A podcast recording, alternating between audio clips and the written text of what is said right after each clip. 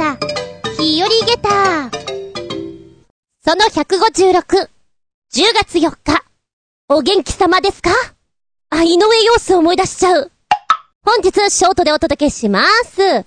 秋っぽくなったよね。っていうか寒い感じがする。気をつけんと、風邪っ引きになるよ。ゲッホゲッホのハックチンだよ。とりあえず、いろんな首を温めときな。おっといけねえ。帽子も忘れるなよ。頭を冷やすと、すぐに来るからな。奴が、奴がさ。ってな感じで、しばしお付き合いくださいませ。お相手私、笑っちゃうぐらい筋肉痛です。筋肉肉肉肉18。あつみじゅん。どうぞよろしくお願いします。この番組は、ちょあへよ .com のご協力へて放送しております。うん。またまた新しいチケット、安いのが出ていたので、筋トレ的なもの言っとります。一番最初、5月ぐらいに言っていたのが、パーソナルトレーニングで加圧。と言っても、うん、10あるうちの1から2が加圧だな。あとは普通にウェイトトレーニング。で、次に3、4回行ったやつが、まあ加圧なんだけど、なんでしょうね。ゴムバンドみたいのをビヨンビヨンしながら、こう体幹を鍛えるっていうのかな。ねじったりして、今私は滑稽な格好になっているであろうみたいな。重いものを持ったり、腹筋をすっげー頑張んなきゃいけないっていうよりも、ゴムを引っ張ってゆっくり戻ってくるような、ゆっくりとした動きの中にきつさがある、加圧トレーニング。で、この間、というか今言ってるやつね。おとと言ったのか。うん。きっついよ。そりゃもうって感じ。えーと、ここは、加圧じゃなかったんですよ。で、よく見ないで私買っちゃう癖がありましてね。まあまあ、面白いトレーニングだったらいいかなと思って、食事のアドバイスも受けられるみたいだし、いいなと思って行ったら、一番最初に、うちはきついですよ。結構ね、体ががっつりした人が来たんですよ。トレーナーが。おや？うちは、こう、筋肉を鍛える方のジムなので、はあ、どちらかというと、ボディービルダーとかが来るんですね。はあ、だから、楽はできません。はあ、きついです。はあ、みたいなね。あのー、ちょっと本気で筋肉を作ろうと思ってる方が行くジムっぽいんですよ。で、どんな人が来てるのかなって見たいなと思ったら、パーソナルトレーニングだから、他の人とすれ違うということもなくてですね、見ることができないのです。ただ、トレーナーのいでたちというの、筋肉のつき具合から見ると、今まで行った、どのスタジオ、どのトレーナーよりも、体ができている ちょっと怖いと思った。で、一番最初はね、ほら、レベルがわからないから優しめにやってくれたりもすると思うんですよ。体力テストみたいな感じっていうのかな。で、この間が2回目だったわけなんですけど、あ、1回目の筋肉痛どうでした？うん、1回目はね、きついっちゃきついんだけども、もう一つトレーナーついてるやつがあったので、そっちの方が全体的には筋肉痛にはなるのね。だから、スクワットを深くやったから、太ももとお尻のあたりに来ましたね。上半身は特に来てないですっていう話をしたら、もう、そりゃもう、2回目は、上半身集中的にですよ。びっくりたまげた。こうね、限界まで筋肉を使ってしまってもう上がらないっていうレベルぐらい。いっちゃんやってた時、週2回でその6月とか7月のあたりは、一番重いウェイトで、スクワットで65キロぐらい上げてたのかなのですね。で、今回はサポートもない状態で、あの、ベルトとかがない状態で、こう、持ち上げたりするってそんなに重くないんですよ。だけど回数がやばい。通常は、10回を3セットとか、だと思うんだけど、何回やっただろうか。6回ぐらいやってんじゃないかな。で、さらに、そのまんま、こう、トレーナーがね、じゃあ、私の手を、こう、置きますから、持ち上げてくださいって。エアー、腕立てみたいなね。プッシュアップ行きましょう。いやいや、もうプッシュできません。それを20回ぐらいやらされの、じゃあちょっと起き上がってください。あ、やっと違うことできるなと思ったら、さらに、体勢が変わっただけで、じゃあ今度この、10キロのバーを上げてみましょう。ボールを上げてみましょう。もう、もうほんと上がらない。なんだろうね、本当にね、老人みたい。プルプルプルプルプルってなっちゃって、もう無理だね。前にね、聞いたんでは、すごい真剣にやると、シャンプーするときに手が上がらないぐらいになるっていうの聞いたことがあって、いやいや、まさかそんなの自分に来ないよねと思っていたら、なんかちょっとそれ分かったもんね。こう、もう2日経ったのか。2日経ったけど、すごいまだ全然普通に痛いし、ドア開けるときとかもう、表筋使うの痛いのよ。ここ、きついわ、舐めちゃいかん。あと2回あるんだけど、こう、俺の筋肉たちよ頑張れおい筋肉なんか、中山筋肉な気分？あんまりにもできないと本当笑えてくるから、若干面白いです。で、さらにそこはですね、ストレッチが10分間ぐらいあるんですけど、ウェイトコントロールとか、よりもストレッチの方が痛い。こう、私、ダンスとかをやっていたから、ストレッチはある程度慣れてるつもりだけど、このトレーナーのストレッチは本当に痛いよって思いながら耐えてやってます。びっくりたまげった。本当にね、いろんなスタジオあるから、運動不足だなっていう人、ちょっとやってみ自分に合うところ、絶対にあると思う。で、あの、高いお金は出さなくていい。お試し体験でいろんなの行く方が私は面白いと思うので、ちょっと楽をしたいなーっていう方は、バリバリカーツをおすすめします。ビシバシの人は、パーソナル系、おすすめします。なんかもう若干ね、筋肉痛もらってこないと不安だもん、私なんか。おい、俺の筋肉たち、頑張れもう昨日なんか、プロテイン2杯も飲んじゃったからね。おい、筋肉 どこ目指してんだろう、おいらは。ねえ。日焼けしなきゃかな。ねえ。あの人たちってなんであんなに真っ黒黒スケなんだろうか。ホワイトじゃダメなんだろうか。ちょっと黒すぎて怖いんだけども、あれがかっこいいんじゃろうかの。の、素朴な疑問。でもちょっと、トレーナーに聞けないよね。メッセージタイム。コーチャットワークさん、ふつおた、お邪魔します。配信日の翌日、10月5日から10日までは、銀座レトロギャラリーミュゼーの第2回ミュウミュウ展です。今回は吹き抜けに私の、え？あ、AD 大作戦って読めちゃった。全然違うよね。AD って何かなと思っちゃった。ちょっと戻ってな。えっと、今回は吹き抜けに私の A0 班対策のタペストリーが展示されているはずです。もちろん間に合っていればですが、銀座一丁目でアクセスしてもいいのでよろしければ足を運んでみてくださいませ。詳しくはウェブで、ミュウミュウ店を検索してみてくださいね。会場は銀座レトロギャラリーミューゼ。10月5日水曜日から10日月曜日まで11時から18時。初日は14時より最終日は16時までとなっております。また、10月末には別の企画写真展、街猫美術館にも参加します。では、今年、出ますね。やりますね。昔、昔、中学生ぐらいの頃、こう、同人誌ね、作って売ってる人たちっているじゃないですか。で、姉のお友達とかはそういうのやってる人が多かったので、見に行くことが多かったんですけども、もう、そんじょそこらの漫画家さんなんかよりも忙しいんじゃないかっていうスケジュールで、次はここ、次はここ、さあ次は新作っていうので、えらいこっちゃなぁと思って見ていたことがある。今同じ気分になっている。え、しかもさ、読み方合ってますか？これ。A4 とか英語とかそういう言い方するんだったら A0 版でいいのかな？まあまあまあ。いつもとは違う大きなものを作ってらっしゃるということですよね。ほう。今回、この対策に挑もうと思った何かきっかけがなんかあったんですか？なかなかね、いつもやってることからこう、ちょっと違うことやろうと思うのって勇気いるじゃないですか。だからすごいなと思う。うん。チャレンジャーな年寝てない？大丈夫？ユンケルグビグビ飲んでグビグビな。高いやつ。いいらしいぞ。毎日忙しいとさ、今日何曜日だか、何日だかわかんなくなったりしません？大丈夫？あのー、金曜日とかにカレー食べるといいんじゃないかな？ね。今日はカレーだから、金曜日みたいな。私食べ物で結構 インプットする方なので、ゴミの人がね、わかんなくなることあるよね。体壊さないように、きちんと食べて、きちんと寝てください。忙しくてもね。ありがとうございます。では、取り残し分より、新潟県のヘナチョコヨッピーくん、メッセージ。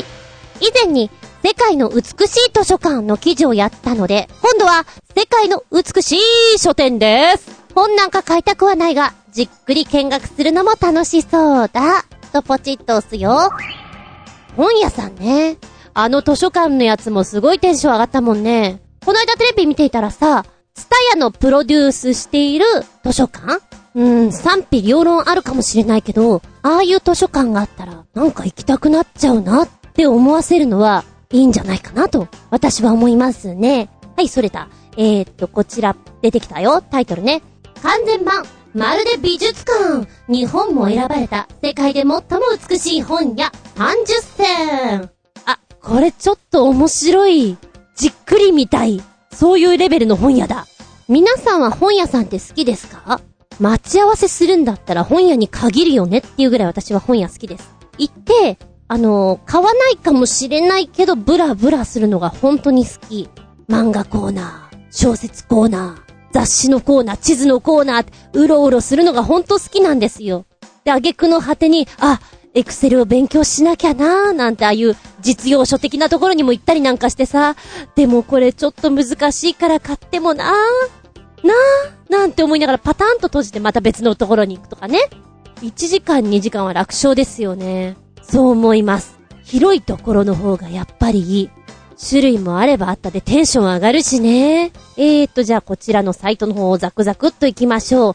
まず冒頭はね、皆さん本屋好きですか？どうですか？ってところからスタートするの。うーん、逆に嫌いっていうことを言ってくる人のが少ないんじゃないかなと思うけれども、今はネットでも、携帯でも本を読むことができるけども、この紙をめくりたい？とか言いつつ私ずいぶん本読んでないけどね。漫画は読んでる。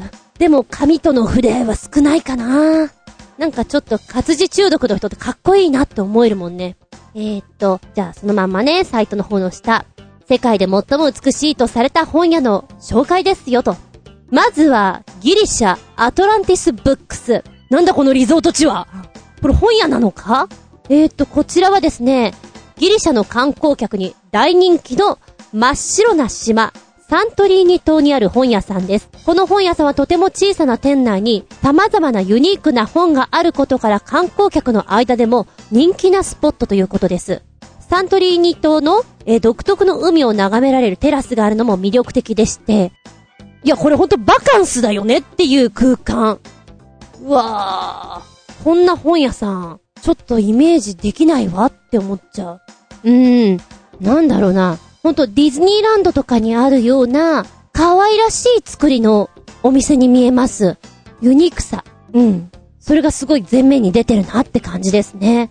壁面にさ、こんなジャンルの本がありますよっていうのを描かれてるんですよ。ドラマだとかフィクションだとか。その書き方もなんか、可愛らしいもんね。これで絵になるっていうのは素晴らしいななんか雑に置いてあるけど、いい感じっていうのはね。うん。えー、そして二つ目が、スコットランドのバーターブックス。その店内や本の品揃えだけでなく、あるストーリーで有名になったということです。そのストーリーとは一体どんなストーリーなの？これは、古本整理中に出てきた大型のポスターに、真っ赤な背景に白い文字で、Keep, Calm and Carry On と書かれ、文字の上部には白い王冠の紋章が描かれています。店の主人がこのポスターを額に入れて、店のレジ横に飾ったところ、訪れる人々の関心を引き、大きな評判となったということです。日本でも、この Keep Calm and Carry On という文字、見ることがあります。あったかな？私の記憶にはございませんえー、実は20世紀の前半、イギリスの政府が作ったポスターなんですけど、この意味はまさに女王陛下が国民に呼びかけるメッセージということで、この本屋で発見され、天使により人々に広まっていったと考えると、そういった意味がとても貴重な本屋だと言えますと。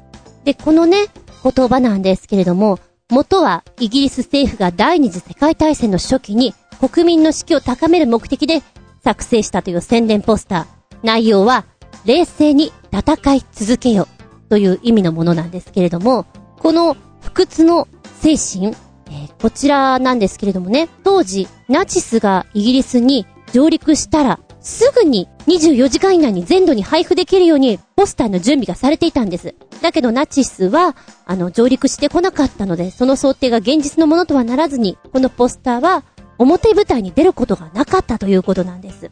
イギリス人にとってこれはすごく切り札的な言葉なんだよなんて今書かれていましてね。最悪の事態に際して彼らは冷静に今起きていることに対処しようというメッセージが重要なんだよというふうに言ってまして、今はさ、戦争という目に見えてる攻撃じゃなくて、本当にいつ来るかわからない自然災害だとか、テロだとか、もう怖いことっていっぱいあるじゃないですか。だけど冷静にねっていう。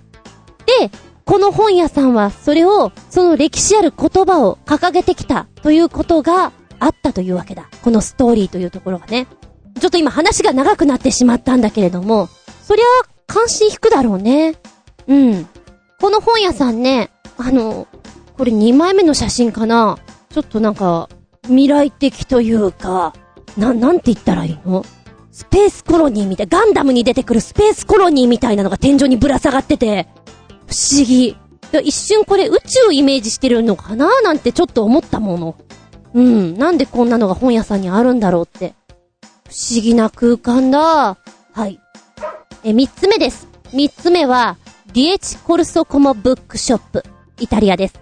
ミラノの新スポットとして、こちらのお店、もうシャレオツじゃんということでね、有名になりつつあるということなんですが、1階はセレクトショップになっていて、本屋のある2階では本屋だけではなく CD などのアート関係の商品も取り揃えているということですな。なんか、本屋さんじゃないよ、この写真。これ写真？え？そんな感じリアルな感じがしないんだよね。4つ目は、イギリスから、ドーントブックス。ドーンと来いいいかいいか、安倍ちゃんが出てきちゃった。えー、っと、こちらは個性的な本屋さんということで、主に旅行に関連した本を中心に扱うということなんです。その配列方法はもはや書店のオーナーの感性そのものでして、各国ごとの旅行本、エリアに関連した小説だとか、人物だとか、そういったものが置いてあるということで、あ、なんかちょっとこれ、駅っぽくない？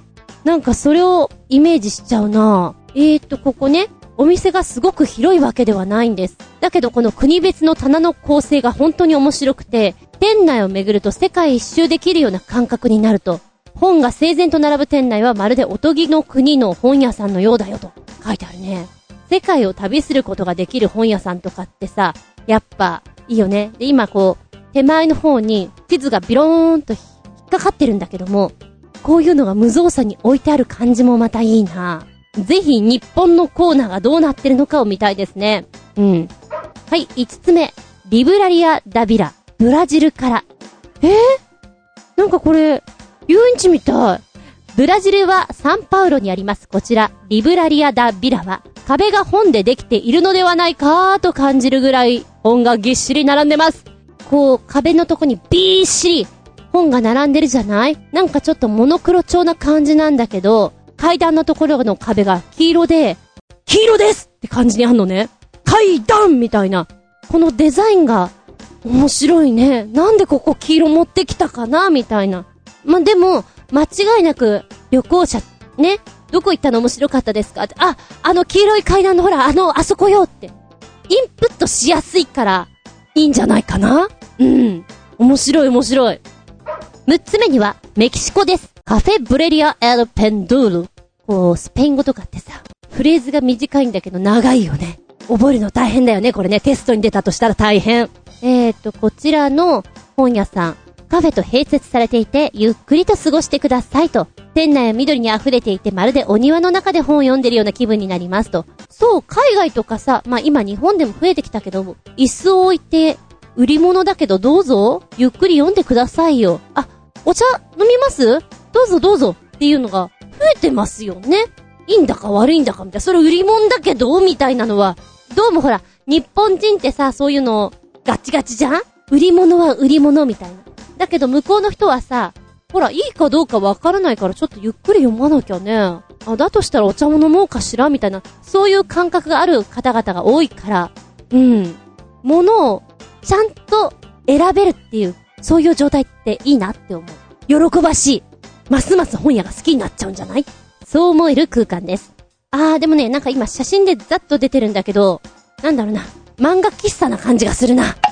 なんとなくね、広いところにいろんな本があるっていうよりも、まあ、まあ狭くて、縦横をいっぱい使った中に本がぎっしりある。で、ソファーとかあるから、ま、満喫、ここは新宿渋谷なり、みたいな、そんな印象をちょっと受けます。はい、七つ目、構成的。パッと見てわかる。他にはない。味がある。ベルギーからは、クックブック。え、クックっていうからもしかして料理本のみ？そういうことかな？えっと、こちらの本屋さん。A 館と B 館に建物が分かれていまして、セクションによってインテリアのデザインが異なるので見て回るだけでも楽しいよと。だってね、写真パッと見たときに、普通の本屋さんと同じように、棚置きしてあって、普通に本が並べられてますよ。なぜか、天井からこう紐に吊るされてんのか？本が、いや、い一冊や二冊じゃないからな、これな。100冊レベル？もう、天井からダーンとこう、降ってきてるように、本がぶら下がってるのよ。斬新。え、これあとどこ？まさかのトイレじゃあるまいな。違うな、これ。喫茶コーナーか。この喫茶コーナーの天井も、おびただしい数の本がダーンと吊るされて落ちてくるような感じですわ。へえ、面白い。あ、料理の本とは関係ないんだね、じゃあね。ふんふんふんふん。えー、八つ目、バーツブックス。これアメリカなんですけれども、うわ、なんか、アジアの 感じがする。こちらの本屋さんのスタイルはですね、え、カリフォルニアにありまして、屋外の本屋さんということで、営業時間は日没まで、外で読書をするにもとってもいい本屋さんと。これは、じゃあ、しまうのは、しまうのは、網、網？ビニールとかをこう引っ掛けんのかな？まあまあ、外に並んでるっていうか、一応屋根あるけど、雨風はどうよって思っちゃうな。ねえ。まあ、気にしない。ね。アメリカ人はそういう細かいこと気にしない。もう濡れようが不幸がもう、いいじゃない。みんなで読めばいいじゃない。そういうこと？ああ、I see, I understand みたいな。ほほちなみにこちら開店時間が9時半から夕暮れまで、もし閉まっていても欲しい本があれば、外の専用の空き缶に料金を入れて支払うセルフ集金方式があります。えっていうことはやっぱあれなの？網とかかけられないの？閉店の状態をちょっと見たいね。うーん。えー続いてが、オランダからアメリカンブックセンター。オランダだけどアメリカン。なぜかアメリカンとつけちゃうよ。こちら普通の本屋さんなんですけど、内装とかがとても素敵。日本の本屋さんには決してない雰囲気を醸し出してます。この投げ出されたさ、無造作感っていうのが、あれなんかちょっとここに大事なものがあるんじゃないっていう気になっちゃう。10個目が、イタリアのアクアアルタ。カラフルな、お店な印象ですよ。あとこれ、全部平置きですかね。ね、床からこう、ダーっと上に向かって積み重なってますけど、これ売り物ですこれ、これは飾りかな？いや、飾りあってほしいな。どうだろう。えー、っとね、イタリアの水の都ベネツィアにありますアクアアルタは土地ならではの、このお店ならではの雰囲気。すぐ外に川が広がる景色、そして大量にある本が魅力でして、観光客にも大人気の本屋さん。ちょっと不思議な雰囲気があって、いや、だいぶ不思議な雰囲気ですよ。ハリーポッター的な魔法使いがいそうな、そんな印象をちょっと受けます。うん。ここの店主は、海賊の船長のような帽子をかぶっていて、日本のことにも興味津々だ、なんてこと書いてありますね。いろいろ聞かれるらしいですよ。11個目が、ポルトガル、レル・デバーガル。空中を自転車の模型が、ツワーっとかかってますな。へー。あれ、これ本物？あ、本物の自転車なんだ。なんでよ。えー、こちら、ポルトガルのリスボンにある本屋さんなんですけども、壁一面に広がっている本屋さん。数がすごいなうん。で、なんかいろんなところに自転車がこう、引っ掛けられてるというか展示され、好きなのかな？店主が。自転車ね。だから飾ってあんのかな？で、この本屋さんに対しての情報が少ない。これだけか。なるほど。見て感じろと。12個目は、ポプラ絵本屋。中国になります。なんとも、可愛らしい空間ですね。日本のポプラ社が経営するポプラ絵本屋は子供向けの本を取り揃えて、店内はユニークで楽しい雰囲気が他にない、そんなおしゃれな本屋さんとなっていて、中国語と日本語と両方の本を取り揃えているため、中国語を学ぶきっかけになりますよと。これ、これ中国だよね。中国にあります。でも子供たちきっとこれ楽しいな。あー、本棚の上が滑り台みたいになっていて、七色の虹みたいになっていて、で、座れる座布団みたいなのがあって、きっとここを走り回れる。で、転んで怪我して大泣きする奴がいるな、みたいな。かわいいなへー。いいね。え、続いてが、13個目ね。VVG Something 台湾。あ、これレストランだ。えー、こちらは、一応書店なんですけど、パッと見たらこう、入り口、赤い扉が見えまして、両サイドにグリーンが見えます。で、奥の方に、雰囲気のあるライトが見えてるわけなんですけれども、美味しいご飯を出してくれるカフェに見えますけれどね。ここ本屋さんなんですか？あー、でもここ、すごく濃いめのコーヒーを出してくれる、渋いマスターのいる、喫茶店の印象がありますね。レコードが流れてるね。うん。落ち着けそうだわ。あんまり本屋さんっぽくない。で、次が、あ、またポルトガル。レトロ書店。この書店は、あの、図書館でさ、天井がそれはそれはすごい壁画になっていたりだとか、スタンドグラス？スタンドグラスじゃないよ、ステンドグラス？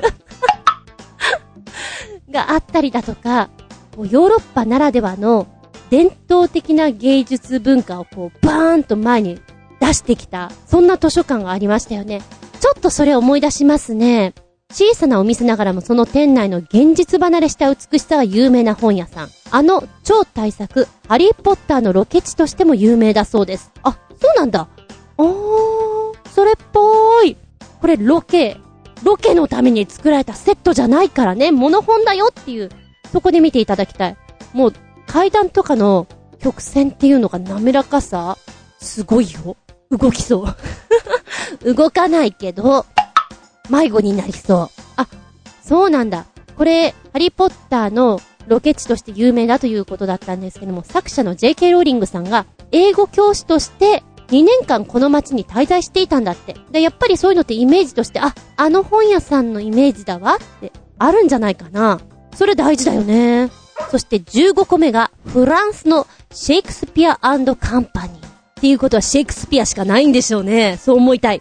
フランスパリのセーヌ川付近にありますシェイクスピアカンパニーは本屋の聖地と呼ばれて本好きにはたまらないスポットです。本の販売だけでなく1万冊の蔵書を持つ英語文学専門の図書室も併設しています。こちらは閲覧のみです。今半分来た。半分来たけどまだ日本出てこないね。へえ。残りは次回ね。今日はショートだから。私の中の本屋さんの印象は、あれ？遊べる本屋さんが出てきちゃったな。でもあれ最初に見た時にすげえ楽しいと思った。でも、本としては、ちょっと偏ってる。いや、だいぶかな。そんな印象を受けます。でもあそこでしか見ない子もいるからね。広いところが好き。あと、猫の漫画とかが多いところが好きです。とりあえず本屋さんに行ったら猫漫画コーナーに行きます。でも私はいつも見つけられないの。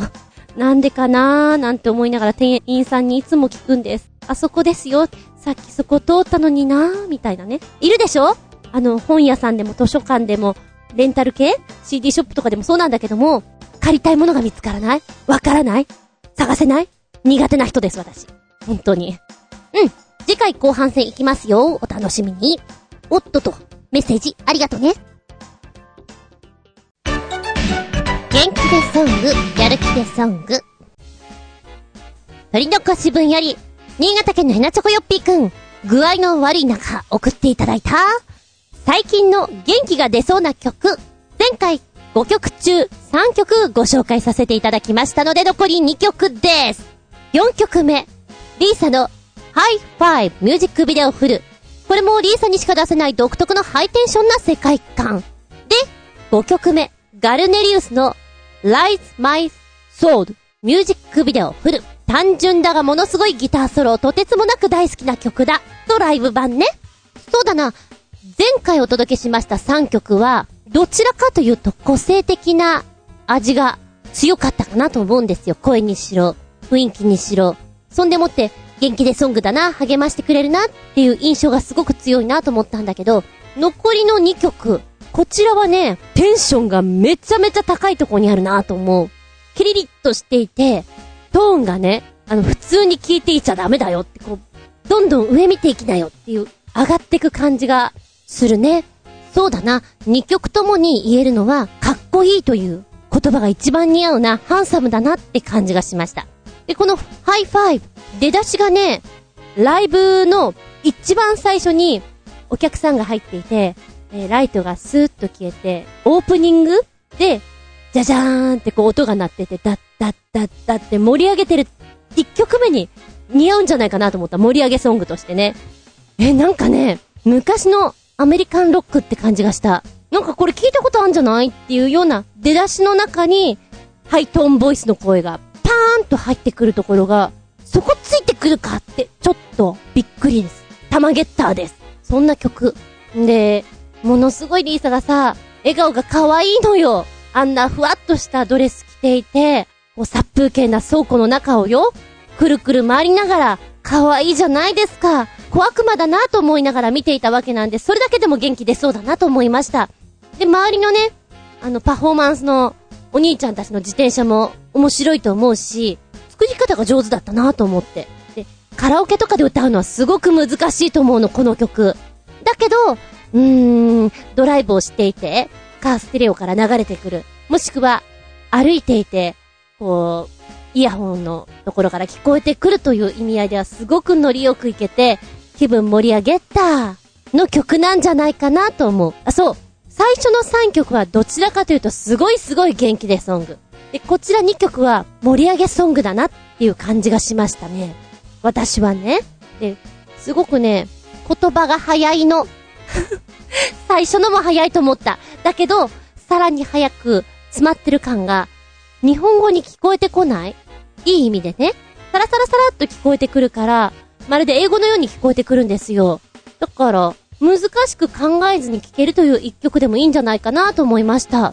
で、5曲目のガルネリウス、Rise My Sword なんだけれども、長いよ、7分30秒ぐらいあるんだけど、ぜひこれは、じっくり動画を見ていただきたいなっていうぐらいよくできてます。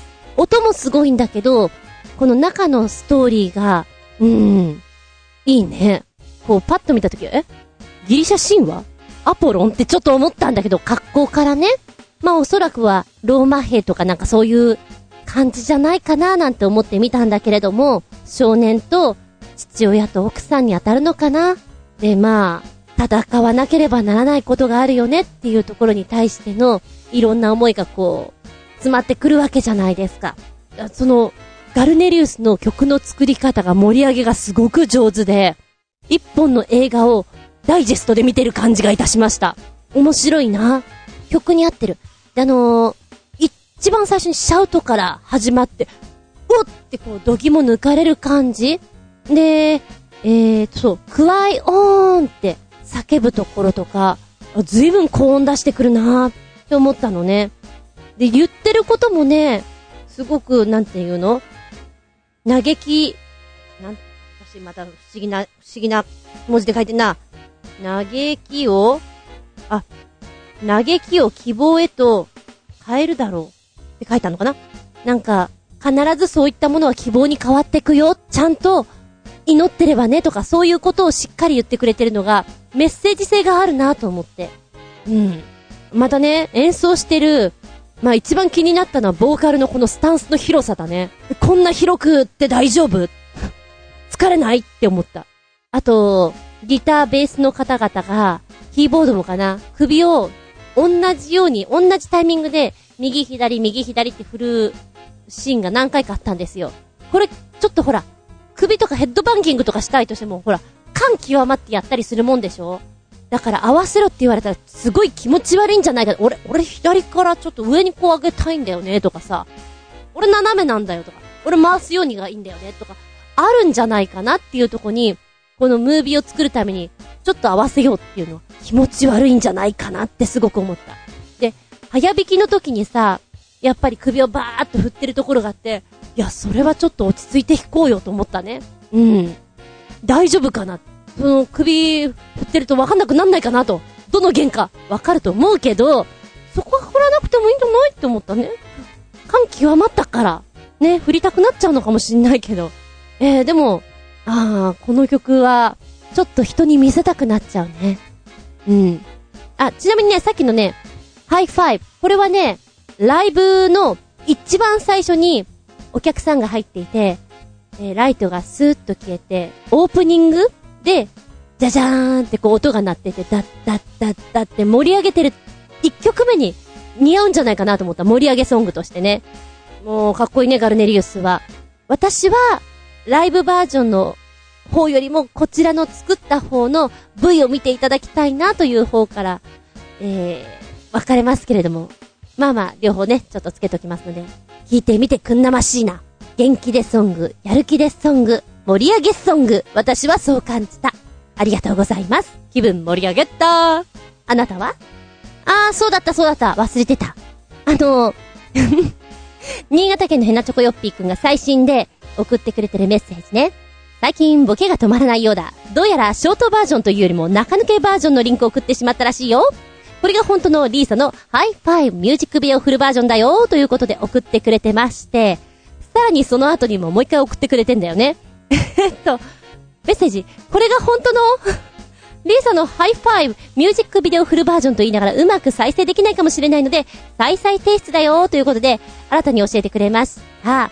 えー、っと、おまけ、おまけ？あ、おま、おまけ、おま、おまけがあるけど、どうしよう。おまけは来週ね？です。ありがとうこの番組は、ちょあへよ .com のご協力へて放送しております。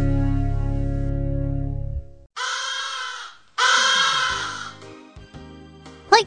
ショートショートでお届けでございます。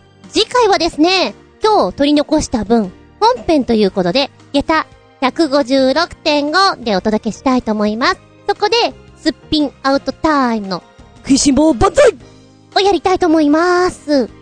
あなたも食いしん坊万歳ネタあったらぜひ教えてください。お便りはチョアヘオホームページ。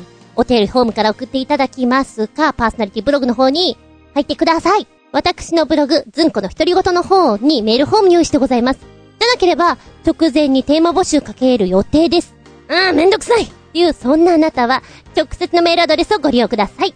全部小文字で、geta アンダーバー zun アットマーク yahoo.co.jp geta アンダーバー zun アットマーク yahoo.co.jp こちらまでお願いします。テーマは、食いしん坊万歳です。では次回は10月11日。日付が変わるその頃に、下駄156.5でお聞きいただけたらと思います。ショートショートのお付き合い、ありがとうございます。ここまでのお相手は、あれ旅行行くんだカバン大きいよねいいえ、旅行には行きませんよ。私は大荷物なんです。いろんなものを持ってないと不安に駆られるんです。むしろ今日は小さい方なんです。厚み純。うん。これ昨日本当に言われた言葉。世間の女子は、カバン小さすぎません？何も入らない。夢も、希望も、何も入らないよ。いいの？それであなたたちは。あ、暑苦しい？あごめんごめん。見舞い聞く舞い話す舞い。ずんこの話も、もうおしまい。さよなら三角また来て四角最後に、おまけのけ。私は見た。こんなドライバーやライダーを。ゴジアットワークさん、お便りね。つい先日です。歩道の脇に寄せた自転車に乗ったまま、カメラを構えていました。と、スマホしながら自転車を漕いでくるおばちゃんが、私の自転車の前輪にぶつかりました。煽りを食らった私は、カメラを構えたまま、転倒。とっさに体をひねって、地面に背中を向け、カメラとカメラバッグを胸元に抱えて倒れたため、体重と自転車の重量が左肘と左のお尻にかかったまま、で、アスファルトに激突いたたたたたたたとおばちゃん、こちらをちらっと見て、危ないわね。今ね、道で自転車で転んでる人がいてね。スマホで話をしながら遠ざかる声がドップラー効果で小さくなるのを聞きながら、危ないのはお前じゃと言いたいのをこらえた私でした。ああ、でも、ここは責任意識ゼロのおばちゃんを責めるより、とっさにカメラを守りきった自分を褒めておくことにしましょう。では、反射神経が、バッツリですな。おばちゃん、ちょっともう、スマホしながら自転車漕ぐのね。いるよね、でもね。危ないなと思う。まあ、絶対やるぞっていうやつ、本当にいる。で、やっちゃった後で、割とこう自分の方は大丈夫だったりするから、客観視されちゃうみたいな。いやいやいや、お前、お前原因だからな、みたいな。あるよ。よく聞く、これは。しかもさ、肘とかお尻とかって結構痛みが残りやすい場所じゃない？今大丈夫です？これはね、あーでもめんどくさいか。なんかもうおばあちゃんもさ、転んだ方がいいなと思うんだけど、転んだら転んだってわーわー言いそうでほんとめんどくさそうだよね。あ、だとしたら私もあれかな。自分が痛い思いすればなんかもう済むんだったらそれでいいかな。イラッとするけど。本当にカメラと、ね、あの、うまい、うまい受け身？それでなんとか言ったのは良かったと思います。そうなんだよね。おばちゃんってさ、その一言がイラッとすること多いよね。言わなきゃいいのにみたいなね。おそらく旦那様とかご家族様もカチンと来ること言ってんじゃないかなって本当に思う。いやいやいや、耳が痛いですな。気をつけないと。まあでもね、今回、コージアットワークさんだったから、そのぐらいで済んだけど、小学生とかそれこそ低学年とかだったら結構大ごとになると思うよ、それ。バランス悪いじゃん？彼らも。ちゃんと見なきゃだよね、大人がね。耳が痛いです。はい。ありがとうございます。続いてが、新潟県のひなちょこよっぴーくんメッセージ。私は見たこんなドライバーやライダーを。海外のサイドカーレースでは運転してない方、つまりサイドカー側の選手の動きが大変らしい。し油断するとマシンから、え振り落とされる危険があるので命がけだな、笑い。まあ、早送りでも飛ばしてもいいが、要所を見てくれ。コーナリングを早くさせるための体重移動が面白いからさ。振り落とされちゃうの？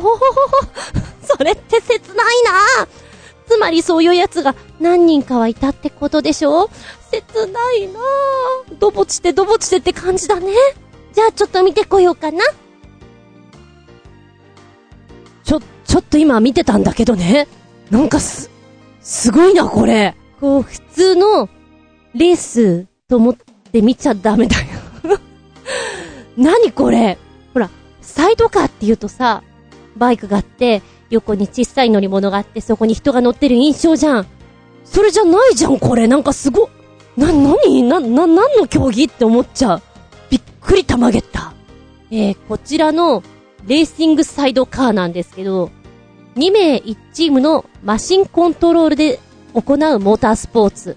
で、マシンのアクセルワーク、ブレーキングを担当するドライバーと、全身を使って体重移動で最適なマシンのバランスをコントロールするパッセンジャーの2名で行われるというチームなんですね。で、このアンバランスな三輪マシンレーシングサイドカーを操っていかなきゃいけないということでなかなか難しい。で、このパッセンジャーパッセンジャーはね、まるで、コアラのように、虫のように、そうだね、あの、お猿さんとかさ、お母さんの背中ぐっとくっついてんじゃん？あんな感じ？で、コーナリングのためにこっちにガッと来たり、反対の方に移動して、いやいや、何が大変とお前が大変？え、自分これやりたいからこのレースかけますみたいな、そんな感じ？やっぱさ、レースやりたい人って運転したいんじゃないかなと思うの。で、見てると、あの、曲芸師みたいなのよ。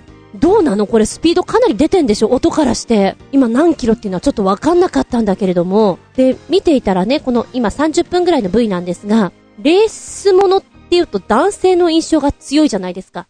まあ若手の20代、30代前半ぐらいの。いやいやいや、女、女性？え、女性二人組？あれ、おっちゃん？何これ？みたいな。すごくないですか？年齢層あの、女性男性関係なくやってるっていう印象がありましたね。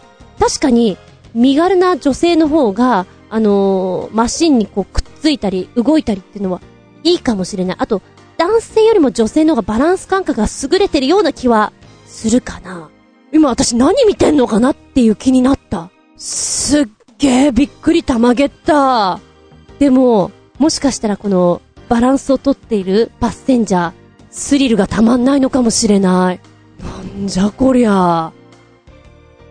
確かにね、新潟県のマチョコヨッピー君が言うように、この V での面白どころ、見どころポイントというと、コーナリングに入る前後ですが、あのー、バスセンジャーの、の体をピタピタピタっと動かし方、忍者のように重心を変えていくわけですよ。素早い。変な生き物みたいだよ。これはよく考えられてるなと思う。最初のね、30秒ぐらい見ただけで、おうって思ったよ。あの、だってな、角度がおかしいんだもん。普通じゃないんだもん。いやいやいやいや、初めて見た。いや、サイドカーというものは知ってたけど、これのレースがこういうものだとは思わなかった。私はてっきり、のほほんとサイドカーに乗って、いるだけかと思いました。まあ、せいぜいタイムを測ったりとか、ぐらいなのかなと思ったら、なんてことでしょう。彼らに必要なのは、筋トレでしょ？ものすごい筋トレやってんだろうなって思う。体幹を鍛える訓練とか。すげー。なんか体操選手みたいなことやってそうだもん。はあ、びっくりたまげった、下駄5つリンゴン。こんなライダーっていうかパッセンジャー、見たら、えちょっと自分今、疲れてんのかな？目の錯覚かなって思うね。うん。でも日本でも、えーと、F1、F2 クラスは、富士スピードウェイだとか、筑波だとか、岡山とか、こういうところでやってるんだね。だから、このアクロバティックショーを見ることができるんだ。へー。なんかもし自分がパッセンジャーだったとしたら、本当に毎回毎回命がけだから、保険をちゃんとかけなきゃねって思っちゃうね。あと、衣装を書いとかなきゃね。そのぐらいの心意気だよ。なんかスタントマン以上な感じがした。ありがとうございます。いろんなライダー、ドライバー、いるんだね。チャリダーも。